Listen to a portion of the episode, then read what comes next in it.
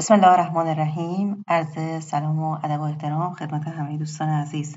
امروز که از مهمترین موضوعات مؤثر بر زندگیمون رو با هم خواهیم داشت که فکر می‌کنم اگر خوب و با دقت گوش بدیم و روش تفکر کنیم تاثیر عمیقی بر زندگی خودمون و اطرافیانمون می‌تونیم بگذاریم. با این عنوان که اگر سی روز از شبکه های اجتماعی صرف نظر کنیم چه اتفاقی میافته؟ بحث در رابطه با این مسئله خب خیلی زیاد هست و از وجه‌های گوناگون مورد بررسی قرار گرفته. ولی با توجه به تحقیقات امروز از یک منظر دقیق و مشخص با دریافتی که از بروزترین مطالب در واقع داشتیم این محتوا رو خدمت شما ارائه میدم. خیلی از مردم فکر می‌کنن که خب رسانه های اجتماعی برای زمانیه که بیکارن وقتشون آزاده. حوصله‌شون سر رفته و خب توی همچین بستری وقت خودشون رو سپری می‌کنن. ما الان در یک دنیای واقعی هستیم. فرض کنید که می‌خوایم دیدن دوستمون بریم. باید بلند شیم حاضر شیم حرکت کنیم یه مسافتی رو طی کنیم تا سر اون قراری که با دوستمون گذاشتیم برسیم. اگه دوست داشته بریم توی جلسه شرکت کنیم توی همایشی شرکت کنیم با یک گروهی باشیم. همه اینها نیازمند حرکت و فعالیت و انرژی و وقت گذاشتنه. حالا توی اون جمع قرار می‌گیریم تو اون رابطه دوستی قرار می‌گیریم. اون فعالیتی که اهم صحبت کردن ابراز احساس کردن دریافت کردن دیدن شنیدن تمام وجود ما درگیر اون مسئله میشه به معنی واقعی و ما از اون وقت و زمان حز می‌بریم لذت می‌بریم بهره می‌بریم. حالا تکنولوژی کاری کرده که این فضا به صورت مجازی در اختیار انسان قرار بگیره. یعنی بدونی که انسان ها حتی از رخت خواب جدا بشن بتونن دوستی رو دیدار کنن در جلسه شرکت کنن و انواع و اقسام فعالیت ها رو از راه دور تجربه کنن. خب شاید با یه نگاه خونسا چیز بدی نباشه. به خیلی چیزا سرعت داده کیفیت داده. خیلی گسترده کرده روابط رو. افراد آدمای بیشتری رو می‌شناسن های بیشتری رو می‌بینن. اما متاسفانه موضوع به اینجا ختم نشده. عوارضی که تو این سالها به خصوص دنیایی که زودتر وارد این فضای مجازی شده تجربه می‌کنه باعث شده که خیلی ها احساس نگرانی کنن خیلی ها کتاب بنویسن سخنرانی کنن مقالاتی بدن از خروجی اتفاقاتی که داره میفته نسبت به بعضی از جوامع غربی کشور ما خیلی فرصت بیشتری داره برای اینکه خودش رو جمع جور کنه تو این حوزه. مردم خودشون رو با آگاهی نجات بدن. از طرفی به دلیل اینکه به نوع این بستر جدید هست و شور و هیجانش بیشتره و بیخبری از آسیبهاش کمتره یه جورایی تو کشور ما فراگیرتره مبتلا بهتره. افراطی تر ممکنه باشه. یعنی میزان ساعتی که افراد در فضای مجازی هستن خیلی دیگه زیاده. توی دنیای واقعی ما نمی‌تونستیم با این همه آدم این همه دیدگاه این همه زندگی آشنا بشیم با خبر بشیم در جریان قرار بگیریم. حتی نمی‌تونستیم از این همه اخبار اطلاع پیدا کنیم. خب میگن عصر امروز عصر انفجار اطلاعات یا عصر انقلاب دیجیتاله. اما مثل عصر انقلاب صنعتی که یه خوبیایی داشت ولی یه عوارضی داشت این انقلاب هم که به دست بشر رخ داده کم کم داره مشخص میشه که چه عوارضی داره. چرا؟ چون باز انسان داره برای انسان برنامه می نویسه یعنی اتصال الهی و نگاه فرامادی به موضوع وجود نداره.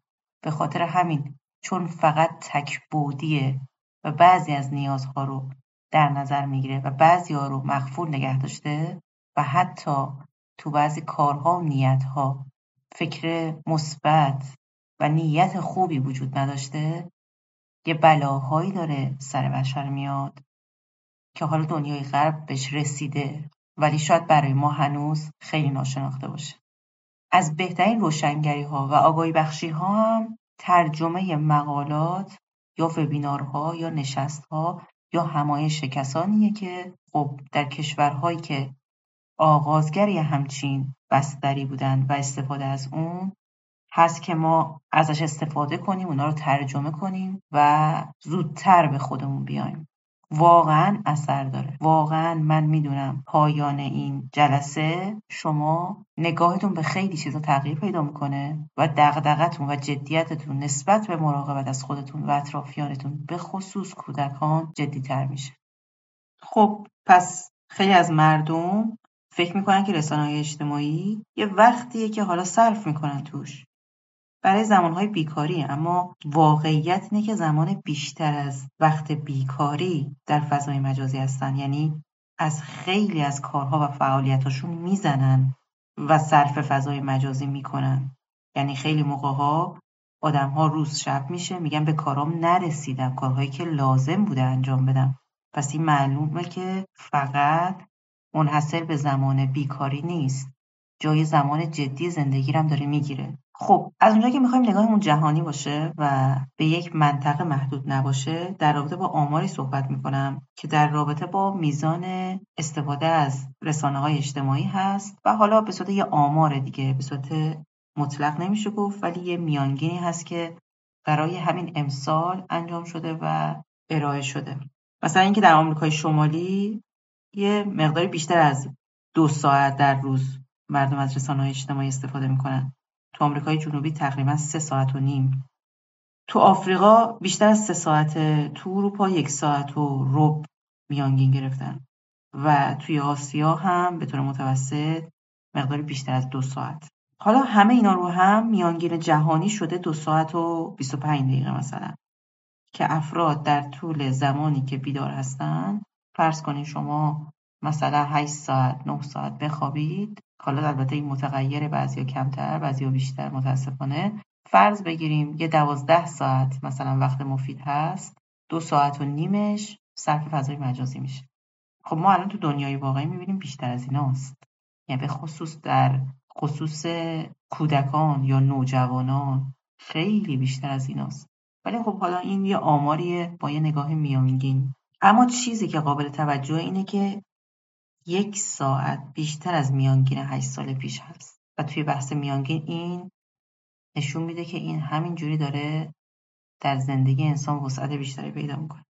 حالا تو تحقیقاتی که انجام شده به چه نتیجه رسیدن؟ این نتیجه فراگیر بوده. مال منطقه و گروه خاصی نیست. اینکه هرچی افراد از رسانه های اجتماعی بیشتر استفاده می‌کنن مشکلات استرس بیشتری دارن. افسردگی و استرابشون بیشتره. متاسفانه تو برخی موارد افکار خودکشی زیاد میشه. عزت نفس پایین میاد. خب خیلی نکته مهمیه. بنده الان هفتگی شاید سه نفر چهار نفر پنج نفر مشاوره دارم. این به وضوح در نوجوانان و جوانان حتی بزرگسالان مشخصه. کسایی که زیاد از فضای مجازی دارن استفاده می‌کنن دقیقا به این شاخص ها مبتلان. یعنی حتی خیلی ها فکر می‌کنن عوامل دیگه ای مثل مشکلات خانوادگی یا موارد شخصیتی. حالا عواملی که ناراحت کننده هستن باعث این حال و روزشونه. ولی واقعیت اینه که تو بسیاری موارد حالا نه مطلق همه بدون اینکه اطلاع داشته باشن این تأثیر زیادی در دنیای مجازی بودنه.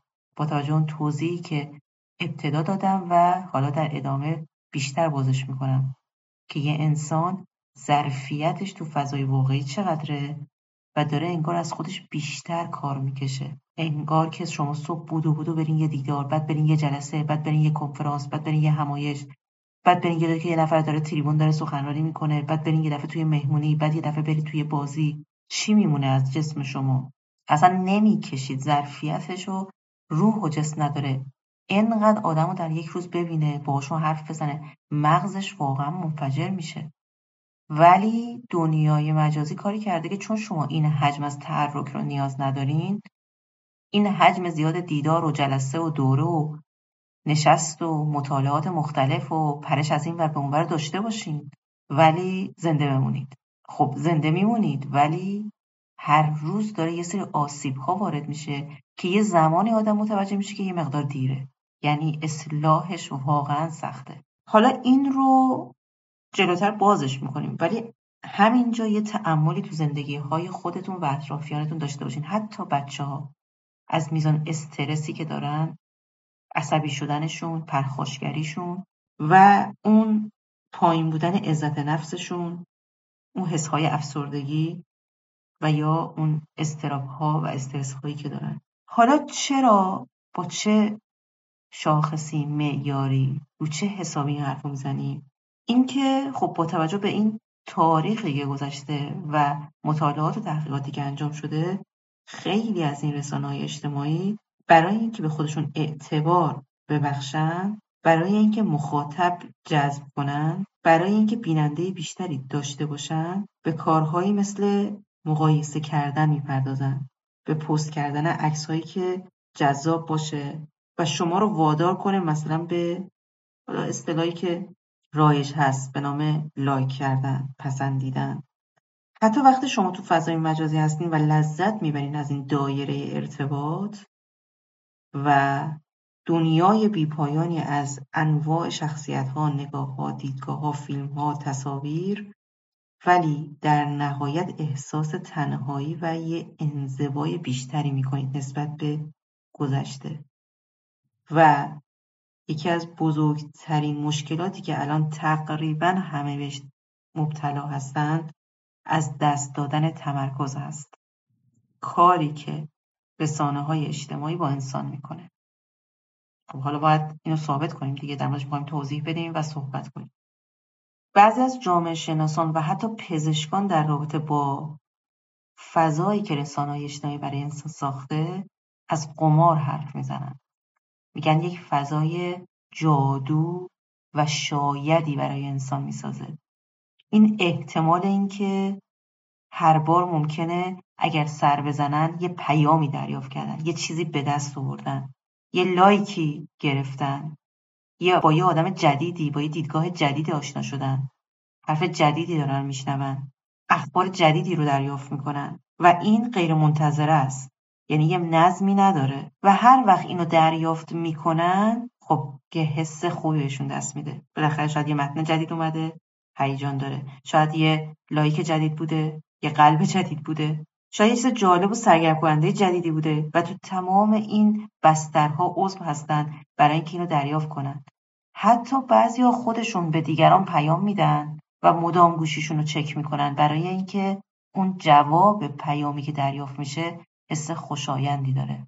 چون انسانها در اون فضای انزوا و تنهایی قرار گرفتن از فضای واقعی دور شدن از فضای مجازی تغذیه می‌کنن. تو دنیای واقعی دیگه بستری برای لذت بردن از ارتباط واقعی بین انسانها محرومن و تو فضای مجازی این احتیاج و نیاز رو جستجو می‌کنن. ولی چون گفتیم همه چی مجازیه شاید در یک نگاه و در یک لحظه حس لذت بخش و خوشایندی به انسان بده. ولی حتی این حس لذت و خوشایند هم مجازیه. و این باعث میشه که یه عوارضی برای انسان اتفاق بیفته که آسیب می‌زنه. چرا؟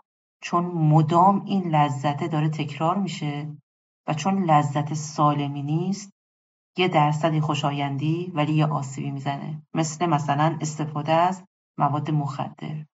های روانگردان مشروبات الکلی. یعنی هر چیزی که انسان چرا داره استفاده می‌کنه؟ چون حتما بهش یه آرامشی یا یه نشاطی یا یه لذتی میده. ولی چون اون چیز چیز سالمی نیست به چیزای دیگه هم آسیب می‌زنه. به مغز آسیب می‌زنه. به معده کبد روده آسیب می‌زنه. به کلیه ها آسیب می‌زنه. ولی اون آدم چون می‌خواد فقط لذت مقطعی ببره اصطلاحا شاید مسکن درمانی می‌کنه. خب حالا چیز ناراحت کننده ای که اینجا مشخص شده در تحقیقات اینه که وقتی ما به یه نکته مثبت می‌رسیم به یه لذتی به یه چیز نشاط آوری که برامون جالبه یا سرگرم کننده است یا هیجان انگیزه اون هورمون دوپامین که ما در وبینار انقلاب ذهنی یک در موردش صحبت کردیم چهارصد درصد افزایش پیدا می‌کنه. هورمونی که در رابطه با انگیزه و لذت در ما هست. یعنی انتقال دهنده های عصبی هستند در مغز ما که ما احساس خوشایندی از کارهایی که داریم انجام میدیم بهمون دست بده یا از چیزهایی که باش مواجه میشیم. ولی چون این هورمون باید به تعادل در بدن ترشح بشه که انسان از یک نشاط و یک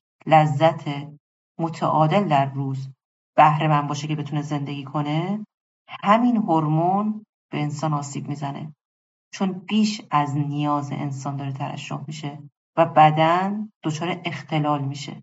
اینکه دوپامین وقتی دچار کمبود یا زیادی بشه چه بلایی سر بدن جسم و روح میاره یه مبحث جداست. می‌تونیم جدا در موردش بعدا صحبت کنیم یا یه جستجوی ساده در اینترنت داشته باشین کامل می‌تونید ببینید که چه اتفاقی میفته اما چون ما قبلا هم در موردش صحبت کردیم فعلا همین رو می‌دونیم که این انتقال دهنده های عصبی لذت 400 درصد در ما افزایش پیدا می‌کنن. خب پزشکا میگن کاملا مشابه کوکائین نیست اما خیلی نزدیکه. خب حالا هر چیزی که ما می‌خوایم فکر کنیم در مورد اینترنت، تلفن ها، رسانه های اجتماعی واقعیت اینه که با نیت خوب شروع شده. حداقل ما می‌تونیم این نگاه مثبت داشته باشیم. یعنی واقعا نگاه این بوده که یه پل ارتباطی بین انسان ها باشه اطلاعات راحتتر منتقل بشه سریعتر بشه.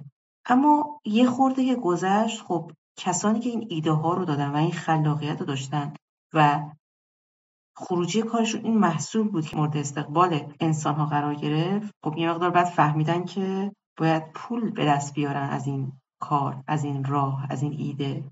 و دیگه افتادن تو این وادی که چجوری میشه پول در آورد؟ خب با حضور و وجود انسان ها میشه پول در آورد.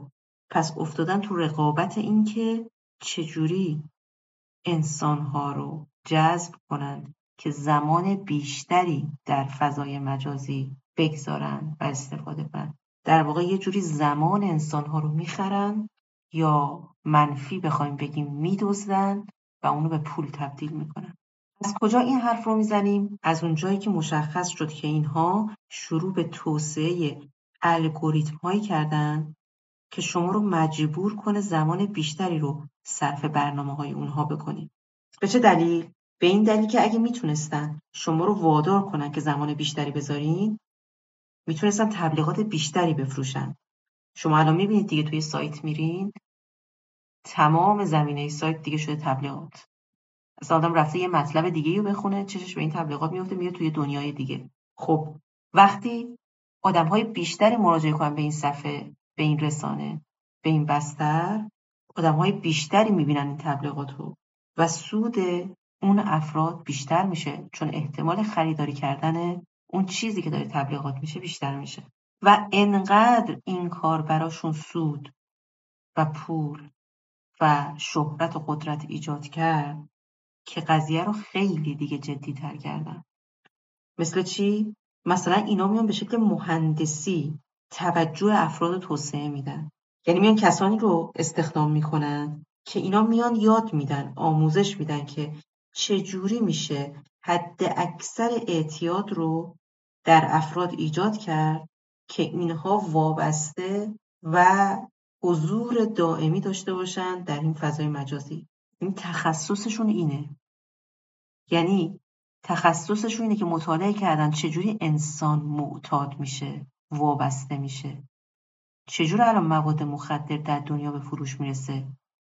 یه بخشش معتاد کردن انسان ها اصلا هست.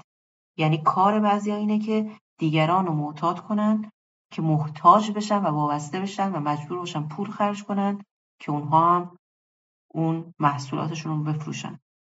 دقیقا از همون دیدگاه و همون نگاه در فضا و رسانه های مجازی داره استفاده میشه. یعنی واقعا پشتش فکر و متاسفانه این فکر منفی هست. به خاطر همین اومدن اعتیاد و مطالعه کردن.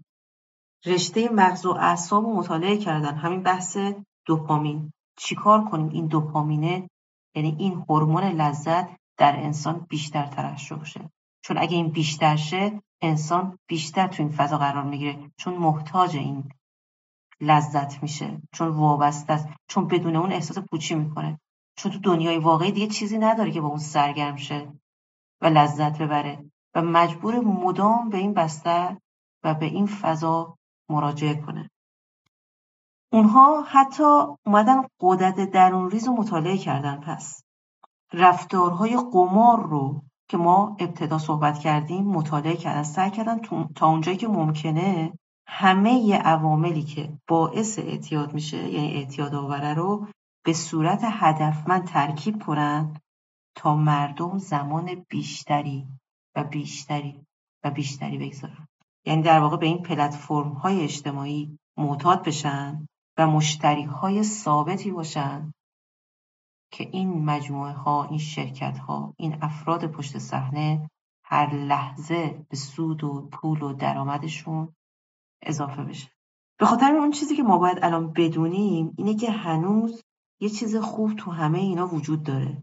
حالا شاید هم خیلی حس بدی بهش دست بده و ناراحتی سراغش بیاد ولی از طرفی هم بگه خب نه تکنولوژی و این بسترها استفاده خیلی او مناسب مفید و کارآمدی هم واقعا داشته. اینترنت خیلی اتفاقای خوبی برای انسان ایجاد کرده. دسترسی های آسون روابط دقیق گسترده کردن فضای کاری آشنا شدن واقعا با افراد زیاد کارهای علمی مهم دسترسی دانش آموز و دانشجو به اقصا نقاط جهان ارتباط با اساتید. از بین رفتن فاصله ها خیلی کمک کرده برای ارتقای علمی فکری. اما مشکل کجاست پس؟ مشکل اینه که اینها یه ابزاری بودن که ما ازش استفاده کنیم برای همین حرکت در مسیر واقعی زندگی. یعنی چیزی بیش از ابزار نبودن که شما در صورت لزوم بهش مراجعه کنید ازش استفاده کنید برای اینکه زندگی واقعیتون رو پیش ببرید ولی یواش یواش کار به جایی رسید که اون فضا و اون ابزار شد اصلا زندگی واقعی. یعنی اگر توجه نکنیم اگر مراقب نباشیم خودمون اصلا به ابزاری تبدیل میشیم که گرداننده های چرخ های سود و پول و قدرت اون کسانی است که پشت صحنه این نقشه رو کشیدن و این طرح رو ریختن و دارن ازش بهره می‌برن. خب در مورد اینکه حالا جهان چجوری داره سریعتر از این سیستم فیزیولوژیکی ما پیش میره می‌خوایم صحبت کنیم. گفتیم تو دنیای واقعی شما به زمان نیاز داری برای حاضر شدن حرکت کردن و همه ابعاد وجود درگیر میشه. ولی توی فضای مجازی شما ممکنه توی رخت خواب دراز کشیده باشین و مثلا توی بازی کامپیوتری باشی که دارین از کوه بالا میرین. دارین جدیترین و شدیدترین مثلا فعالیت جنگی رو انجام می‌دید. یعنی اون فشار و هیجان و حرارت یک فعالیت رو دارید دریافت می‌کنید و مغز داره شبیه سازی می‌کنه و مدیریت می‌کنه ولی جسمتون هیچ حرکتی نمی‌کنه. پزشکان تو تحقیقاتی که انجام دادن این موضوع به شدت داره بر جسم انسان به خصوص مغز آسیب می‌زنه. خب پس ما نیاز داریم شروع کنیم به درک چیزی که الان داره واقعا اتفاق میفته جهان در پنجاه سال گذشته بیشتر از پنجاه هزار سال گذشته تغییر کرده.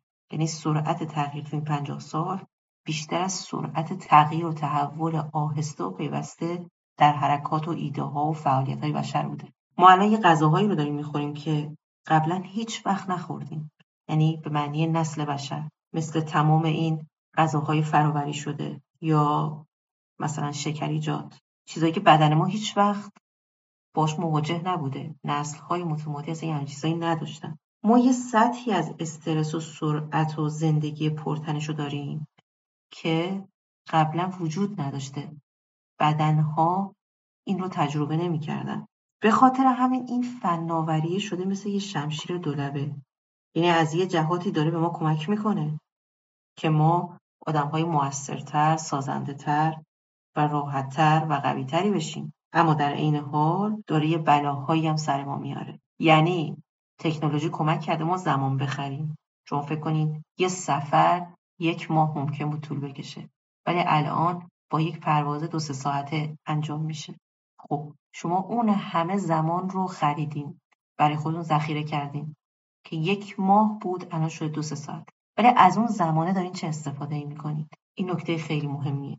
الان خیلی از کسایی که پیام میدن یا مشاوره انجام میشه آدمهایی هستن که از همه تکنولوژی دارن استفاده می‌کنن. ولی میگن انگیزه نداریم هدف نداریم انرژی نداریم. خیلی ها میگن وقت داریم. اصلا نمی‌دونیم صرف چی کنیم. برنامه نداریم. و قالب این افراد زمان زیادی رو در فضای مجازی میگذرونن. چیزای بیشتری رو دارن پیگیری می‌کنن. مطالب بیشتری رو دسترسی دارن. صدها کلاس و دوره و آموزش رو دارن شرکت می‌کنن. دوست دارن یا شرکت کنن. در حجم زیادی از اخبار اطلاعات موضوعات تصمیمگیری یا غرقن اصلا نمی‌تونن انتخاب کنن. همه رو می‌خوان. نمی‌تونن اولویت بندی کنن. حجم زیادی از برنامه و دوره و کتاب و کلاس دور خودشون چیدن؟ ولی شروع نمی‌کنن. یعنی قادر به اقدام و عمل نیستن. خب اینا جای فکر داره. فرض کنید یه خانم ها رو می‌ذاره توی ماشین ظرفشویی میشوره. در حالی که قبلا زمانی باید میایستاد و اونجا ها رو میشست. ها رو میریزه تو ماشین لباسشویی میشوره. در حالی که قبلا باید زمان زیادی رو میذاشت برای شستن این لباس ها قبلا می‌رفت شاید راه می‌رفت باشگاه می‌رفت با دوستان کوه می‌رفت مثلا. الان تردمیل می‌گیرن در خونه ساعت ورزششون رو اونجوری سپری می‌کنن. هی وقت داره اینجا ذخیره میشه. سه ساعت اونجا مجبور وقت بذاره ذخیره شد. یک ساعت اینجا مجبور وقت بذاره ذخیره شد. خب حالا این وقتایی که داره ذخیره میشه مثلا می‌بینیم که خانم میگه من از خواب بیدار میشم روی مبل دراز می‌کشم و در فضای مجازی میچرخم اتفاقا هم دنبال مطالب خوبم دارم. فضای کانال مختلف رو دنبال می‌کنم. زندگی این خانواده موفق زندگی اون فرد و و و. ولی خودش قادر به حرکت و اقدام برای کارهایی که زمین مونده و حرس و جوشش هم می‌خوره در خودش نمی‌بینه. قادر نیست برای اینکه قدم ورده و حرکت کنه. اینا نشانه است. آیا اینا نباید فکر آدم مشغول کنه که مشکل کجاست؟ چرا من اینطوری شدم؟ خب پس این زمانی که داره ذخیره میشه یه باری رو انگار داره به اون ولی اضافه می‌کنه. چیزای بیشتری برای پیگیری وجود داره. برای دریافت کردن برای دیدن برای شنیدن. ما همیشه عقبیم. ما می‌خوایم خودمون با این سرعت حجم اطلاعات کلاس ها دوره ها فیلم ها سریال ها بازی های کامپیوتری هی می‌خوایم به روز نگه داریم. می‌خوایم خودمون وقف بدیم نمیشه. و حالا این فرایندی که در وجود انسان اتفاق میفته که این دی ای انسان حالا به مرور زمان این ماده ژنتیکی با سرعت ده ها هزار سال تغییر کنه تا یه تغییرات قابل توجهی ایجاد کنه تا این نسل بشر در فرایند رشد و تکامل خودش باشه می‌خواد ظرف پنجاه سال این تغییرات رخ بده. این انگار وجود انسان داره از درون فروپاشی میشه چون شدت سرعت و تغییر به حدی بالاست که جسم و روح انسان نمی‌کشه. یعنی اون چیزی که تو این پنجاه سال گذشته اتفاق افتاده بدن ما جسم ما و روح ما باش همگامی نداره. نمی‌تونه باش همگام بشه. همش احساس می‌کنه عقبه. هزاران کتاب هست نخونده. هزاران دوره هست نگذرانده هزاران فیلم هست ندیده.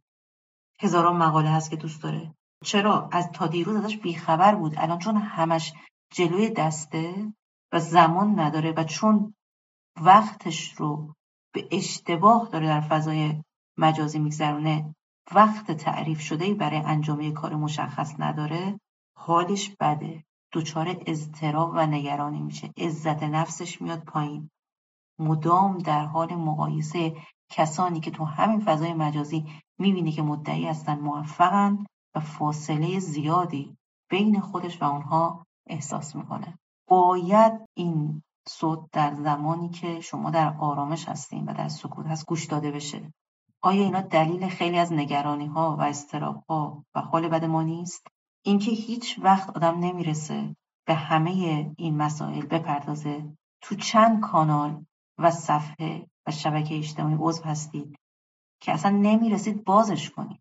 ولی دلتونم نمیاد حذفش کنید. چون فکر می‌کنید نکنه یه خبری یه مطلب خوبی یه نکته مهمی باشه و من از دست بدم. در حالی که بشر سالها قبل از این یه همچین بستری نداشت و هر کسی به میزان اطلاعاتی که جسم و روحش در پیرامونش می‌کشید بهره می‌برد و هر کسی در یک چیزی خودش رو قوی و موثر می‌کرد. الان از بچگی بچه ها به کتابخونه های بزرگ دنیا دسترسی دارن. دانشجوها، دانش آموزان، شخصیت های مختلف تو حالا گروه های مختلف، قشر های مختلف. ولی ساعت و میزان مطالعه تو چه وضعیتیه؟ به نسبت گذشته. تو کمترین حالت ممکنه که کسی کتاب بخونه و اهل مطالعه و اهل تفکر باشه. چرا؟ چون تمام وقتهایی که داره ذخیره میشه با تکنولوژی جدید که هدیه کرده به بشر درست. ولی یه جا داره تمام اینا تخلیه میشه دزدیده میشه خرج میشه از دست انسان میره. یعنی انگار تکنولوژی نقشش این باشه که کمک کنه انسانها وقت به دست بیارن حالا این وقت رو از تک تک انسانها به زور بگیره. یه انرژی یه سرمایه که انسانها به دست دارن میارن ولی به راحتی هم دارن از دست میدن دارن تقدیمش می‌کنن. و اونهایی که باید و نقشه این مسیر رو دارن از این اتفاق خوب بهره و لذت می‌برن و سیری ناپذیرن. یعنی هر روز ایده جدیدتری می‌گیرن فکر می‌کنن اتاق فکر دارن برای اینکه چقدر بیشتر از مردم سرمایه هاشون رو بگیرن یا بدزدن. ولی چون این داره به میل خود انسان در ظاهر انجام میشه هیچ جایی نیست که آدم شکایت کنه شکفه کنه اعتراض کنه. خود انسان میگن خودت خواستی. بستر بود می‌تونه ازش استفاده نکنی. ما که مجبورت نکردیم. اینجاست که انسان خیلی حس بدی نسبت به بی ارادگی خودش بهش دست میده. که من دارم چیکار می‌کنم؟ عمر و وقت نازنینم رو دارم صرف چه کسانی؟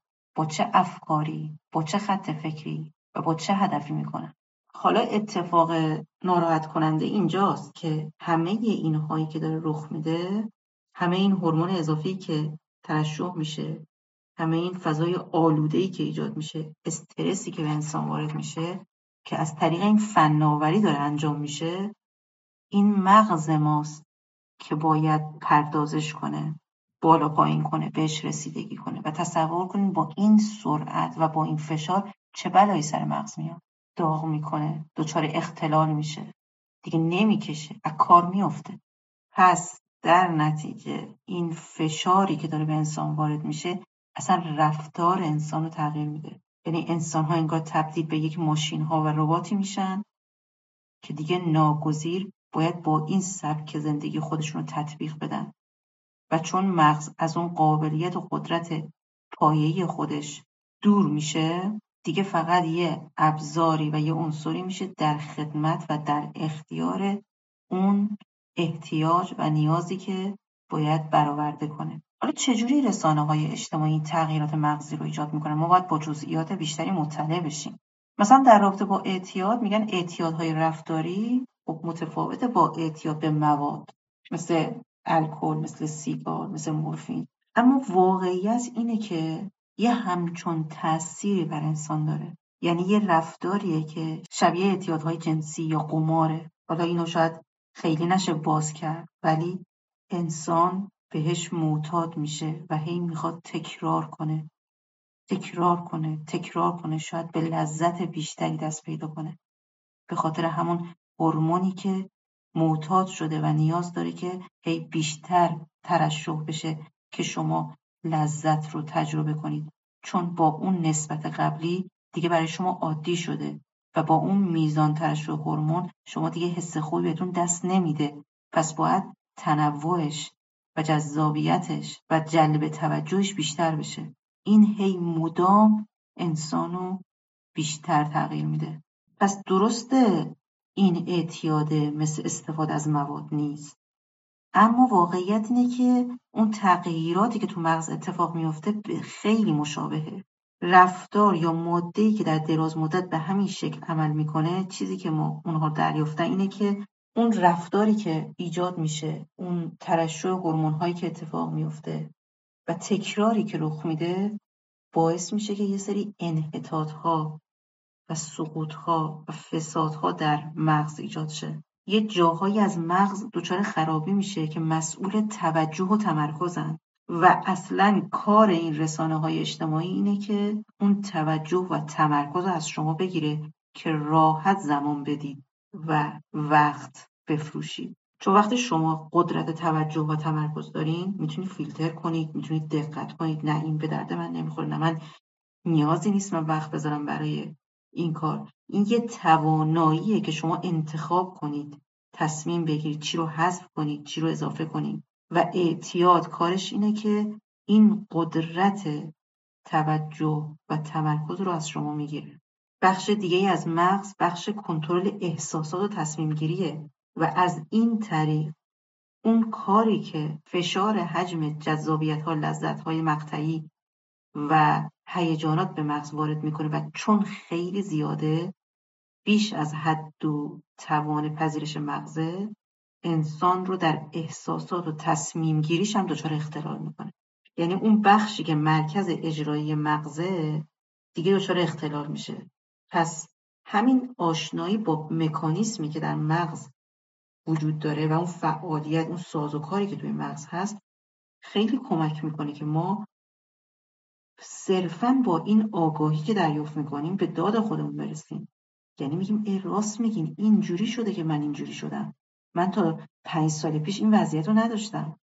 و پنج سال پیش و پنج سال پیش انقدر در بستر فضای مجازی نبودم. ما عوامل اعتیادآور رو شناسایی می‌کنیم. این باعث میشه که بدونیم چیا رو باید تغییر بدیم. خب یه چیز خیلی ساده اگه بخوایم در صحبت کنیم اینه که ما ممکنه که هی بحث این بشه که آقا شما اضافه وزن دارین وزنتون رو کم کنید رفتار غذاییتون رو اصلاح کنید هم میگن کمتر غذا بخورین این خوبه مفیده. اما معمولا زیاد جواب نمیده. چرا؟ چون افراد از اون فرایند اتفاقاتی که اون اضافه وزن یا اون رفتارهای غذایی در وجود انسان ایجاد می‌کنه و عوارضی که داره و اتفاقاتی که میفته بیخبره. خود آگاهی بخشی که آقا وقتی این غذا رو می‌خوری این هورمون ترشح میشه این اتفاق برای بدن میفته این تغییر رفتار در انسان ایجاد می‌کنه. این غذا باعث این بیماری ها میشه. وقتی آدم نسبت به اینها آگاهی پیدا می‌کنه دانش پیدا می‌کنه درک می‌کنه یه انگیزه ای براش ایجاد میشه که دست به تغییر بزنه. ما الان انگیزه کافی برای ایجاد تغییر نداریم. چون صرفا به ما میگن فضای مجازی بده. خیلی وقت تو نذار. برو کار مفید بکن. ولی در همین حد متوقف میشه. با جزئیات بد بودن این قضیه برای ما توضیح داده نمیشه. یعنی چی بده؟ مگه چی میشه؟ داریم لذت می‌بریم دیگه. داریم تفریح می‌کنیم. داریم حالا به زبان امروزی بچه ها حال می‌کنیم. چرا می‌خواین این لذت رو ما بگیریم اما وقتی متوجه میشیم دقیقا بده یعنی چی خود آدم خود انسان تصمیم می‌گیره که خودش رو مدیریت کنه خودش رو نجات بده. یعنی با یه برنامه ای اصلا فرض کنید غذاهایی که می‌خوره رو دیگه بر خودش تعیین می‌کنه. نه پس من اگر اینها باعث افسردگی میشه دیگه این غذا رو نمی‌خورم. مثلا فست ها اثر مستقیم داره تو این حوزه. یا این دمنوش ها به انسان آرامش میده. اینا به لحاظ دیگه علمی پزشکی تجربی مشخص شد حالا ما بحث غذا و رژیم غذایی رو داریم مطرح می‌کنیم.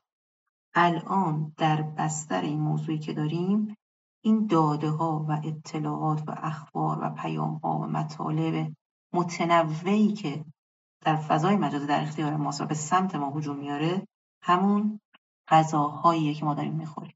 ما الان انگار های چاقی هستیم از حجم زیادی از غذای داده که خوردیم و دچار مشکلات جسمی و روحی شدیم. و هیچ به فکر رژیم هم نیستیم. یعنی اصلا به این فکر نمی کنیم که داریم زیادی می‌خوریم و حتی بهترین غذا و سالمترین غذا زیادی خوردنش باعث ایجاد بیماری در ما میشه. اصلا زیاد خوردن چه به لحاظ دیدگاه پزشکی و جسمانی چه به لحاظ معرفتی و الهی به جسم و روح انسان آسیب می‌زنه. انسان برای زیاد خوردن و زیاد خوابیدن و زیاد حرف زدن و زیاد لذت بردن آفریده نشده. اینا سازگار نیست با روح متعالی یا حتی تعادل فطریش. به خاطر همین میشه که دچار اختلال در فکر و روح میشه و حالش بد میشه. یعنی منطبق با نیاز و منطبق با چیزی که انگار برنامه نویسی وجودشه عمل انجام نمیده. ولی در دنیای قرار داره که تصور میشه نه اگه شما از این حجم از اخبار و اطلاعات و مطالب و دوره ها و کلاس ها بهره نشی عقب میمونی و عقب افتاده در نظر گرفته میشی. در حالی که آدما دارن می‌بینن خیلی دارن می‌بینن که با همین فضای مجازی داره زندگیشون نابود میشه. ولی انگار که متوجه نمیشن که از اینجا دارن آسیب می‌بینن و سراغ چیزای دیگه میرن. حالا اگر با توجه به توضیحاتی که تا اینجا داده شد احساس می‌کنید که بله متاسفانه دچار اعتیاد هستید و دچار افراد در تغذیه هستید که همون داده ها باشه و دچار اضافه وزن یا حتی چاقی مفرد در این مسئله هستیم حالا ممکنه ای خب پس بده پس سعی می‌کنم یه زمان کمتری رو صرف کنم. خب واقعیت اینه که احتمالا این موثر نخواهد بود. مثل اینه که شما بگین خب من این قد اضافه وزن دارم. باشه دیگه از این بعد مثلا یه دونه قندو دیگه نمی‌خورم. باشه من یه دونه کیک دیگه نمی‌خورم. خب در اون مشکل بزرگ و عمیقی که شما قرار دارین این یه دونه تأثیری نمی‌ذاره. واقعیت اینه. چون اصلا خود اون پدیده یه تغییراتی در مغز ایجاد کرده و یه اعتیاد ایجاد کرده که اون خودش منجر به مشکلات روحی و جسمی شده. و چون دچار مشکلات شده اصلا آدم نمی‌تونه دیگه اون کنترل خوب و متعادل داشته باشه. کنترل کامل داشته باشه. به خاطر همین برای اینکه اصلا انسان به تعادل برسه یعنی قدرت فکرش تو حالت تعادل قرار بگیره قدرت تصمیم گیریش ارادش یه خود بهتر بشه. باید یه مدتی کلا از این فضا فاصله بگیره. مثل اون کسی که دچار اعتیاده یه خود ترک می‌کنه یه خود می‌رسه. یه ذره یه روز بیشتر استفاده می‌کنه یه روز کمتر استفاده می‌کنه.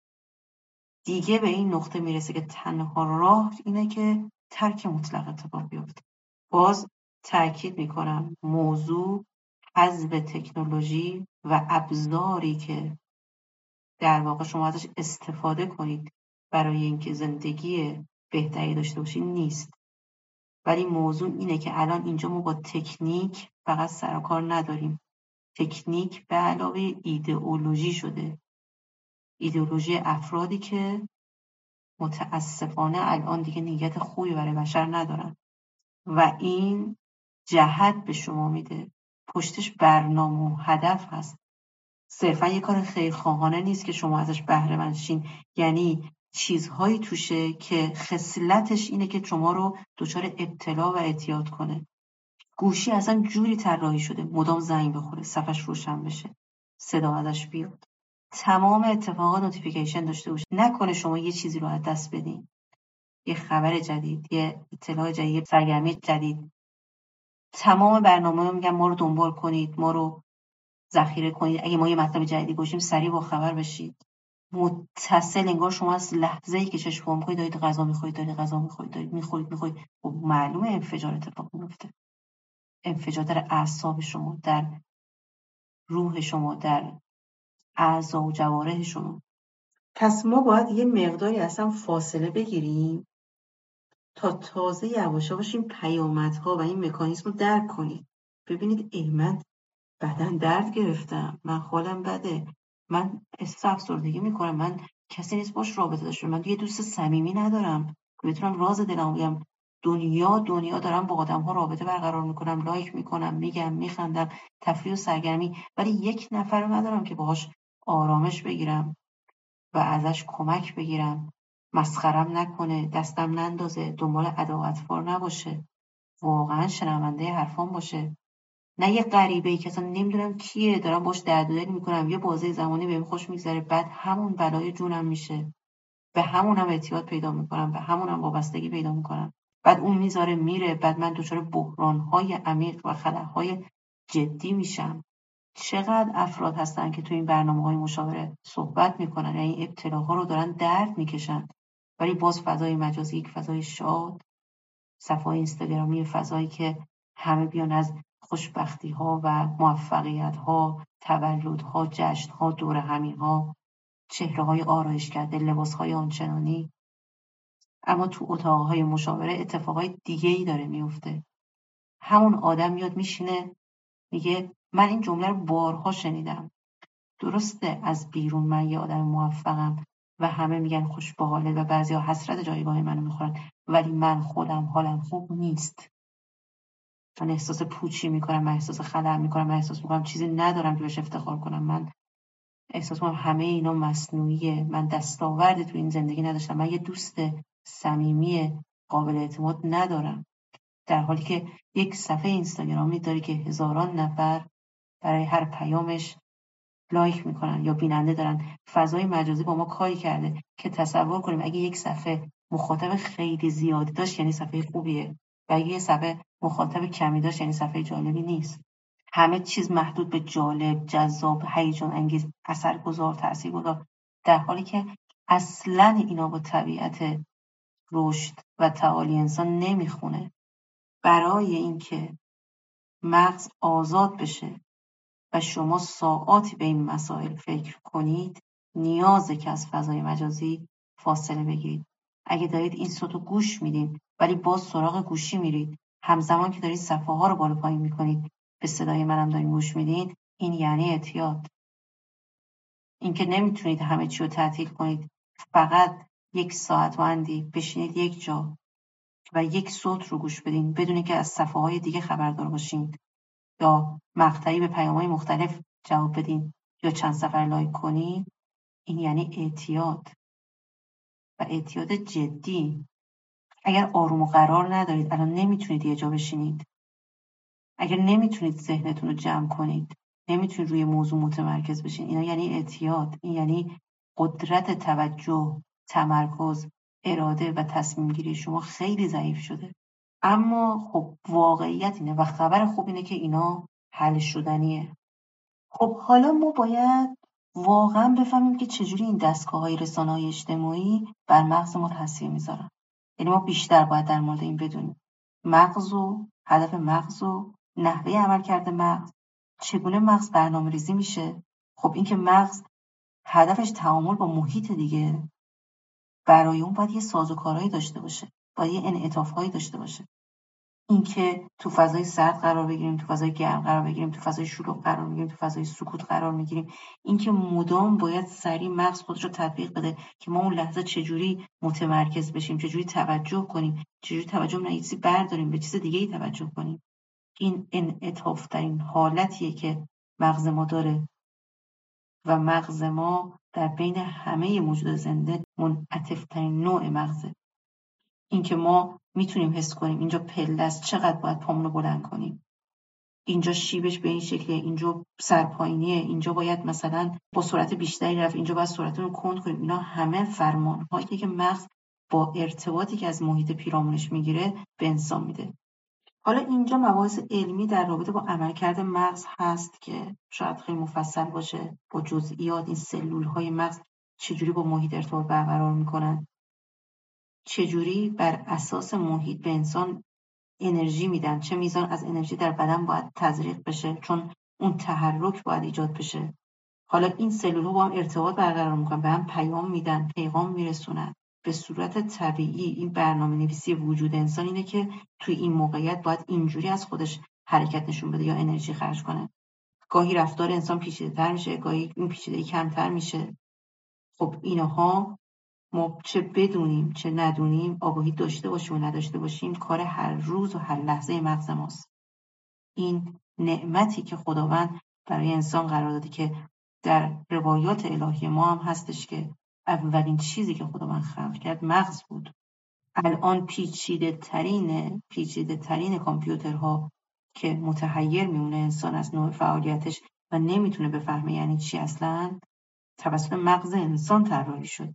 پس یعنی اون مغز پیشده تره خب حالا این مغز تو جمجمه ما قرار داره و امتدادش همون ستون فقرات ما هست یعنی یه سیستم عصبی مرکزیه که به همه بدن پخش میشه.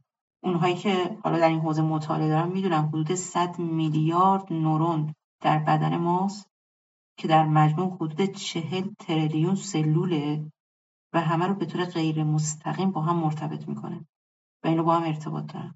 اما اون حالا مغز و اون سیستم عصبی مرکزی چیزیه که اینا رو به هم پیوند میده. یعنی اگه اون نباشه اینا نمی‌تونن به هم متصل بشن. اگه این مرکز این اتاق فرمان نباشه اینا همه یه سری سلولن ما یه سری سلولیم فقط. که اون کسی که مرگ مغزی میگن میشه میشه یه جسد یه زندگی نباتی پیدا می‌کنه. اما قدرت مغز اینه که می‌تونه همه اینها رو تحت فرمان قرار بده. برای یک مأموریت مشخص و یک هدف مشترک که همه اینا دست به دست هم بدن که ما اون کار رو انجام بدیم. اون موضوع رو درک کنیم. برای اون مسئله تصمیم بگیریم و اقدام کنیم. حالا هر کدوم از این صد میلیون نورون توی حلقه به هم متصل نمیشن. خود این کلی شبکه از شبکه های مختلفی که به هم دیگه پیچیدن. یعنی بتونه متوسط پنج تا ده هزار connection یا سیناپس اینجا وجود داره. که به طور متوسط برخیشون این سلول ها که در مغز کوچکن یعنی اون مخچه ما وجود دارن هر کدومشون حدود دیویست هزار اتصال ایجاد می‌کنن. خب حالا اگر ما بتونیم از این مراقبت کنیم بتونیم این پیچیدگی رو درک کنیم بتونیم افزایش بدیم بتونیم حفظش کنیم چه اتفاقی میفته